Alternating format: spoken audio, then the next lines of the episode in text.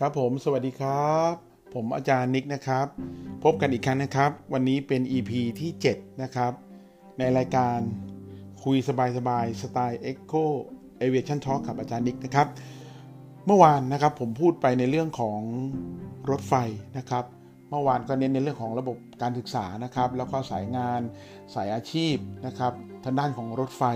ซึ่งจะเป็นประโยชน์มากๆนะครับสำหรับน้องๆที่สนใจนะครับที่จะเรียนในสาขานี้นะครับ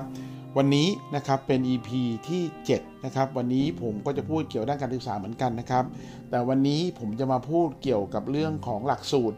Cyber Security นะครับทุกคนรู้จักไหมครับ Cyber Security บางคนว่าเอ๊ะมันคืออะไรเอ๊ะมันมันคือเรื่องของเกมหรือเปล่านะเอ๊ะมันคือในเรื่องของความปลอดภัยอะไรต่างๆ หรือเปล่านะครับ วันนี้ผมจะพูดให้ฟังนะครับ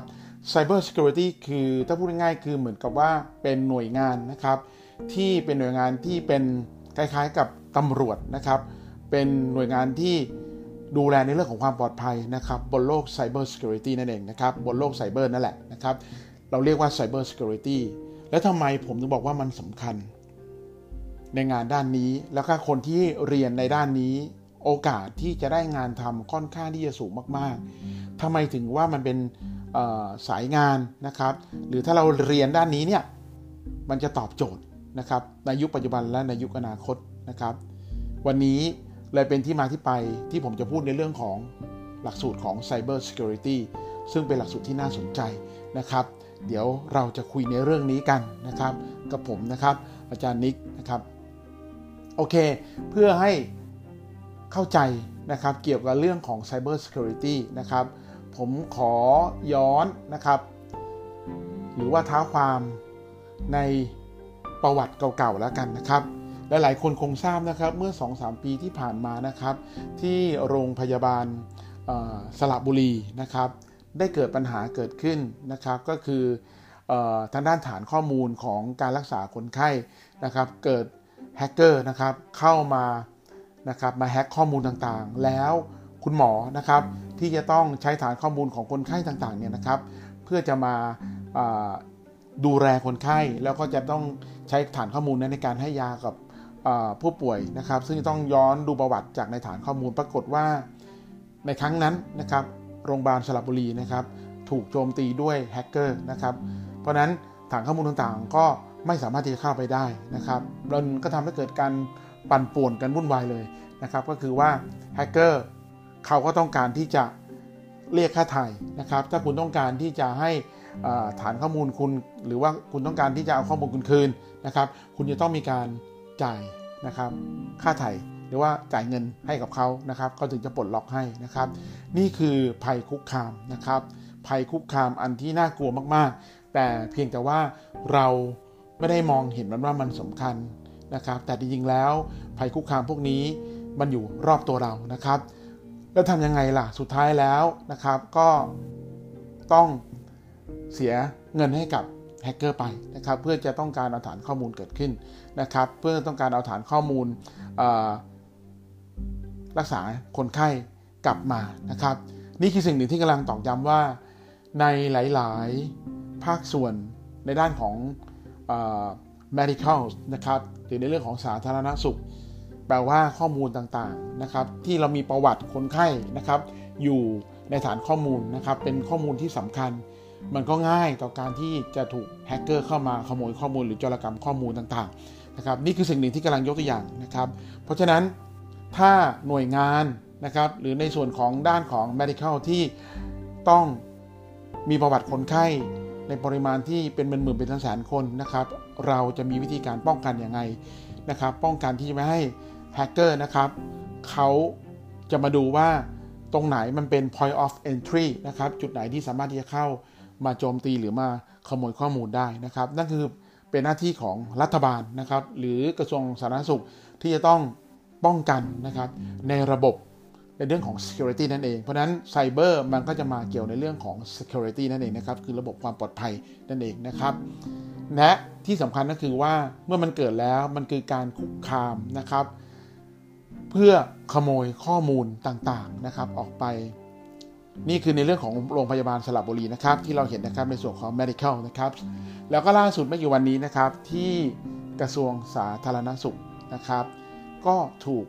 นะครับแฮกเกอร์มือดีนะครับ เข้าไปแฮกข้อมูลอีกเหมือนกันนะครับ แล้วก็เอาข้อมูลมานะครับ เอาข้อมูลมาทำอะไรครับ เอาข้อมูลมาเพื่อที่จะ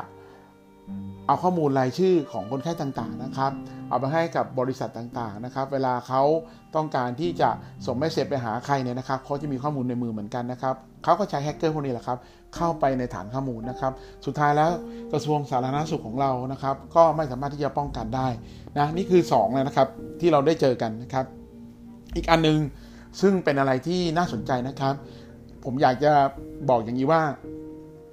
มันเป็นอะไรที่ เราทุกคน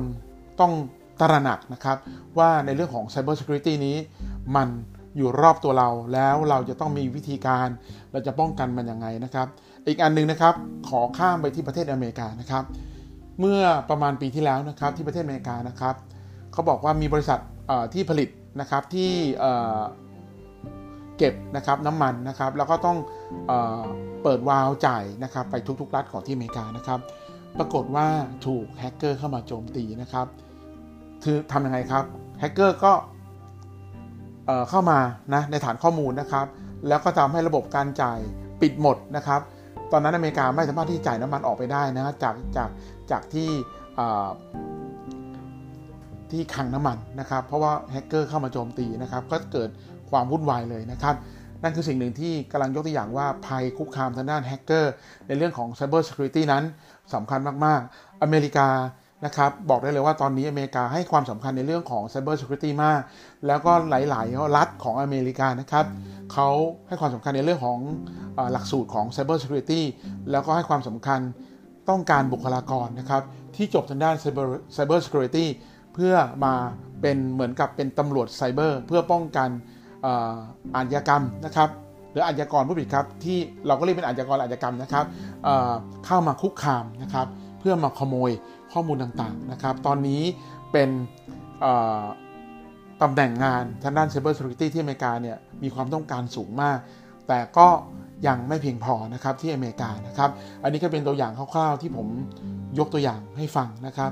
อีกประเด็นหนึ่งนะครับที่เราได้เห็นชัดๆนะครับ วันนั้นผมได้อ่านข่าวนะครับ อาจารย์ได้อ่านข่าว นะครับ แล้วก็ได้ฟังข่าวของอผู้นำนะครับของประเทศอเมริกานะครับเขาก็บอกมาเลยนะครับว่าอเมริกาได้บอกเลยว่ารัสเซียหรือจีนนะครับ เป็น 2 ประเทศที่เป็นมือดีนะครับในการแฮกเกอร์ข้อมูลเขาเขาจะไม่ยอมนะครับ ถ้ามาทำแฮกข้อมูลเขาต่างๆนะครับ ถือเป็นภัย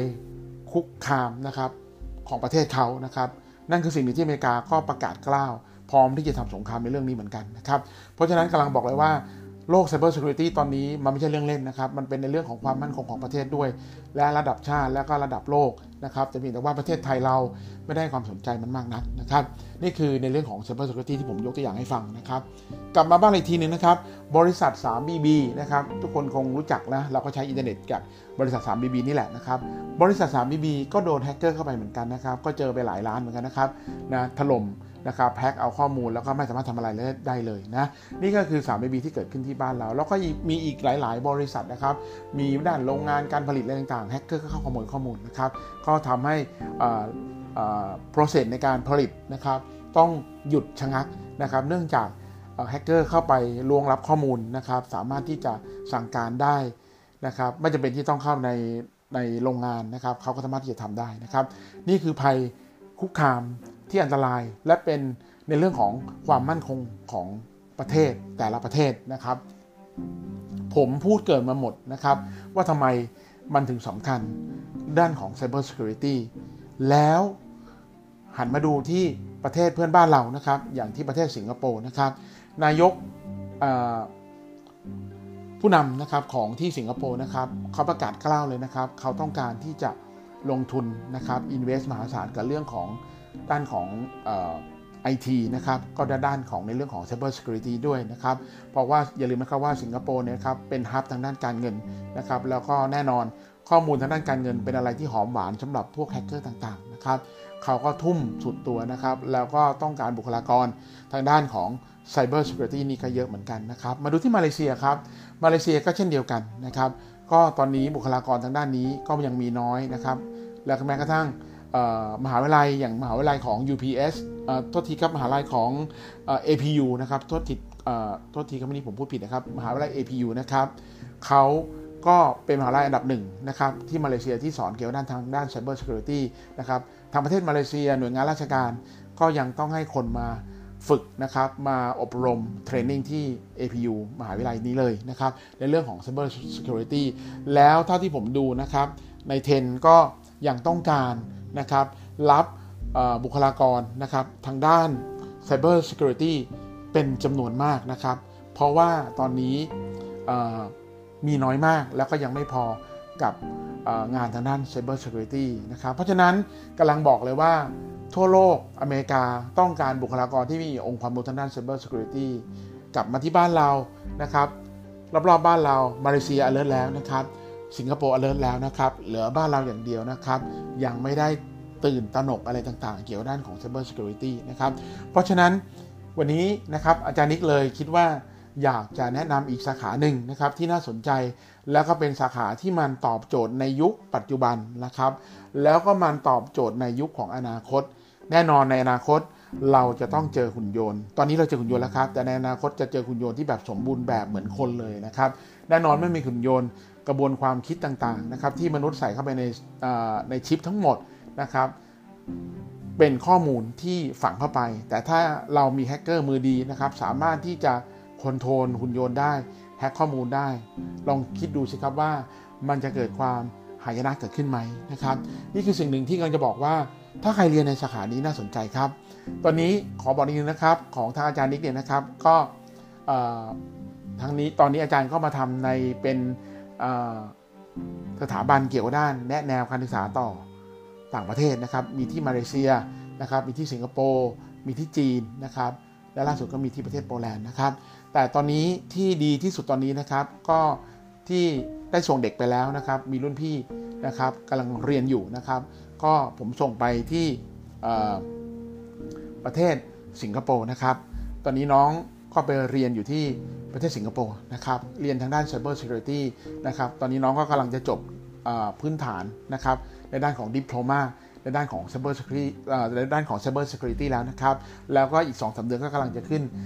เรียนมหาวิทยาลัยนะครับ ตอนนี้มหาวิทยาลัยก็แล้วแต่เขาเลือกนะครับเขาอาจจะเลือกที่มหาวิทยาลัยที่ Edith Cowan นะครับของที่ออสเตรเลีย หรือว่าอาจจะเลือกของ Coventry นะครับของที่อังกฤษก็แล้วแต่น้องนะครับ และนี่คือเส้นทางของลูกศิษย์ นะครับของอาจารย์ที่ตอนนี้ก็กำลังเรียนอยู่นะครับ แล้วลองคาดการณ์ได้เลยนะครับ ว่าถ้าน้องจบในหลักสูตร Cyber Security แล้วก็ได้ดิปโพมาจากที่สิงคโปร์แล้วก็ได้วุฒิปริญญาตรีจากที่อังกฤษหรือว่าที่ออสเตรเลียก็แล้วแต่เนี่ยนะครับ บอกได้เลยครับว่ากลับมาเมืองไทยนะครับ น้องเลือกงานได้อย่างสบายเลยนะครับ เพราะว่างานด้านนี้บ้านเรายังมีคนรู้เรื่องหรือมีคนที่จบด้านนี้น้อยมากๆนะครับ แล้วก็มาปีนี้นะครับก็มีลูกศิษย์อีกประมาณอีก 2 คนนะครับที่กำลังจะไปเรียนนะครับ ก็ปีหน้านะครับน้องจะไปเรียนอยู่ 2 คนก็คือ อีกคนนึงจะไปเรียน Cyber Security ที่สิงคโปร์เหมือนกับรุ่นพี่ที่ผมพูดไปนะครับ แล้วอีกคนหนึ่งน้องผู้หญิงนะครับ ก็จะไปเรียนในส่วนของ Cyber Security ที่ประเทศมาเลเซียนะครับนะอันนี้ก็คือสิ่งหนึ่งที่เกิดขึ้นนะแล้วผมก็อยากเชียร์นะครับน้องๆเด็กๆนะครับที่สนใจชอบด้านนี้หรือว่า ใจไม่ชอบมาก แต่ก็เอ้ยถ้าเรียนก็เรียนได้ แต่อาจารย์นิกบอกเลยนะครับว่า ถ้าคุณเรียนแล้วคุณสบายแน่นอน คุณจบคุณมีงานทำคุณไม่ต้องไปแข่งกับใคร เพราะบุคลากรด้านนี้ เรามีน้อยมากแล้วเราต้องการมากนะครับ ตอนนี้อเมริกาก็ยังขาดแคลน สิงคโปร์มาเลเซียก็ยังขาดแคลนบุคลากรทางด้านนี้นะครับ ที่มาเลเซียนะครับก็จะไปเรียนที่มหาวิทยาลัย APU ที่ผมบอกไปเมื่อกี้นะครับ แล้วก็มาน้องเรียนจบน้องจะได้ใบ 2 ปริญญานะครับ เพราะว่าที่มหาวิทยาลัยที่ APU เนี่ยนะครับเขามี connection นะครับเขาเป็น partnership กันนะครับกับที่มหาวิทยาลัย Montfort ที่อังกฤษที่เด่นทางด้านของ Cyber Security เพราะฉะนั้นถ้าน้องไปเรียนที่มาเลเซียนะครับ น้องก็จะได้ 2 ปริญญา คือที่มาเลเซีย1ใบนะครับด้าน Cyber Security ของ APU และก็ที่อังกฤษอีกหนึ่งใบนะครับของมหาวิทยาลัย Montfort นะครับด้าน Cyber Security นะครับส่วนที่สิงคโปร์นะครับที่นี่นี้อาจารย์นี้พูดไปนะครับก็จะได้ดิปโลมาของทางที่ประเทศสิงคโปร์1ใบด้าน Cyber Security แล้วก็ได้วุฒิปริญญาตรีอีกหนึ่งใบนะครับที่ของอังกฤษนะครับที่ คอนเวนทรีนะครับหรือที่ประเทศออสเตรเลียก็อีดิทคอแวนแล้วแต่เราจะเลือกนะครับ เพราะฉะนั้นวันนี้ถึงได้มาพูดให้ฟังว่าด้าน Cyber Security นี้เป็นอะไรที่น่าสนใจนะครับ แล้วอาจารย์มั่นใจครับว่าสาขานี้ยังยั่งยืนและมีความต้องการสูงนะครับ เพราะว่ามันสามารถที่จะไปทำนะครับบริหารจัดการนะครับ วันนี้ได้ยกตัวอย่างตอนแรกไปก็คือแม้กระทั่งโรงพยาบาลเรื่องข้อมูลต่างๆ ด้านของ medical care นะครับ ก็ต้องการบุคลากรด้านนี้เพื่อดูแลในเรื่องของระบบความปลอดภัยของฐานข้อมูลนะครับ ในเรื่องของการเงินในเรื่องของ finance นะครับหรือ banks นะครับก็ต้องการบุคลากรด้านนี้ครับแล้วก็ในเรื่องของความปลอดภัยระดับประเทศนะครับ ก็ต้องการบุคลากรด้านนี้นะครับ เพราะนั้นงานทางด้านนี้น่าสนใจแล้วก็บุคลากรทางด้านการบินนะครับ ก็ต้องการบุคลากรที่จบเกี่ยวกับด้านทางด้านการบินก็ต้องการบุคลากรที่จบเกี่ยวกับด้าน cyber security นี้นะครับในเรื่องของการควบคุมดูแลข้อมูลต่างๆนะครับ ผมลองคิดนะครับ เอาแบบเล่น ๆ นะครับ วันนี้เนี่ยถ้าเรารู้จักงานในด้านของ Air Traffic Control นะครับ ก็คือการจราจรทางอากาศนะครับ วันนี้เราก็จะมีเจ้าหน้าที่ของบังคับการบินนะครับ หรือเจ้าหน้าที่ผู้ควบคุมจราจรทางอากาศจะ control เครื่องบินนะครับ ผ่านหน้าจอเรดาร์นะครับ แล้วพูดคุยกับนักบินนะครับ เราลองคิดดูสิครับว่าถ้าแฮกเกอร์สามารถที่จะเข้ามาแฮกข้อมูลแล้วเขาสามารถที่จะ control เครื่องบินได้ หรืออาจจะสั่งเครื่องบินให้มันเกิดความผิดพลาดชนกันกลางอากาศทำได้ไหมครับ คำตอบคือทำได้ และนี่คือหน้าที่ของอคนที่เรียนในสาย Cyber Security ที่คุณจะต้องมาดูในเรื่องของความปลอดภัยนะครับ ในเรื่องของอระบบ Security นะครับทางด้านการบิน อีกอันหนึ่งนะครับ ล่าสุดเพิ่งเห็นแวบๆนะครับทางด้านของรถไฟความเร็วสูงเหมือนกันนะครับ เราใช้ในการ control คือเราใช้ระบบคอมพิวเตอร์ แน่นอนมันต้องมีประมวลผลในเรื่องของฐานข้อมูลนะครับ ลองคิดดูสิครับว่ารถไฟความเร็วสูงนะครับ เมื่อเขาวิ่งนะครับเขามีระบบ ฐานข้อมูลนะครับ ระบบเทคโนโลยีควบคุมโดยฐานข้อมูลตัวนี้นะครับ ถ้าเกิดวันใดมีแฮกเกอร์นะครับเข้ามาแฮกข้อมูลแล้วสามารถที่จะ control รถไฟความเร็วสูงได้นะครับ มันสามารถที่จะสั่งให้รถไฟไปทางซ้ายทางขวาก็ได้นะครับ หรือจะทำให้เกิดการก่อวินาศกรรมก็ได้นะครับ และนี่จะเป็นอีกหน้าที่หนึ่งของ Cyber Security ที่จะต้องมาควบคุมดูแลนะครับ เพราะฉะนั้นอาจารย์นิกฟันธงนะครับว่า Cyber Security เป็นสาขาที่น่าเรียนอีกสาขาหนึ่ง และเป็นสาขาที่ตอบโจทย์ในยุคปัจจุบัน และก็ตอบโจทย์ในยุคอนาคตแล้วก็ต่อต่อไปนะครับ เพราะเราจำเป็นจะต้องมีบุคลากรทางด้าน Cyber Security ดูแลในเรื่องของความปลอดภัย ทางด้านของความมั่นคง ทางด้านของความปลอดภัย ระบบซอฟต์แวร์ ระบบ Security ต่างๆ ถ้าเราไม่มีบุคลากรทางด้านนี้ เราจะเจอแฮกเกอร์โจมตีได้ง่ายขึ้น และจะทำให้องค์กรเราหลาย ๆ หน่วยงานปั่นป่วนเลยนะครับ เพราะฉะนั้นวันนี้ก็นึกขึ้นมาได้ก็เลยอยากจะพูดเลยนะครับว่าสาขาทางด้านการเรียนนะครับ ณ ปัจจุบันนี้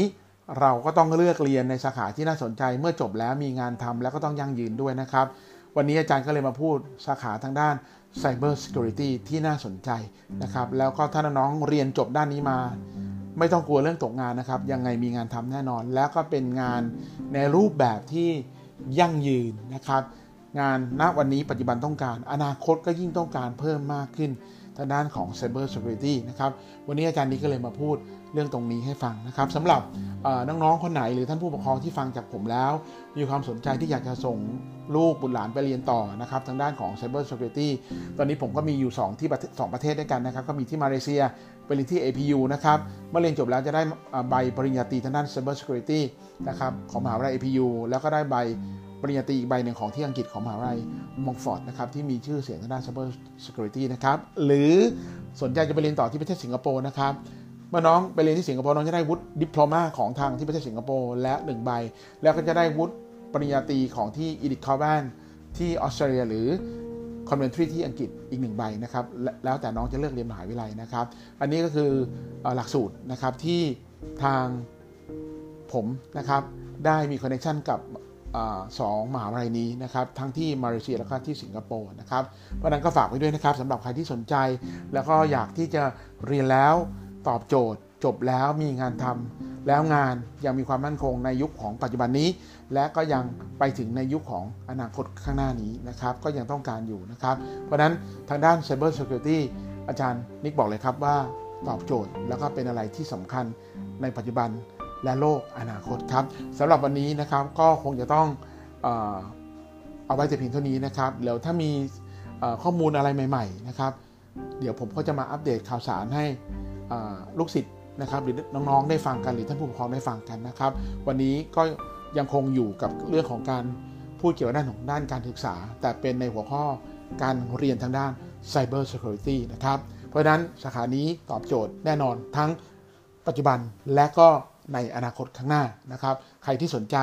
สามารถที่จะสอบถามหรือมาหลังไมค์มาสอบถามผมอาจารย์นิกได้ตลอดเวลานะครับสำหรับวันนี้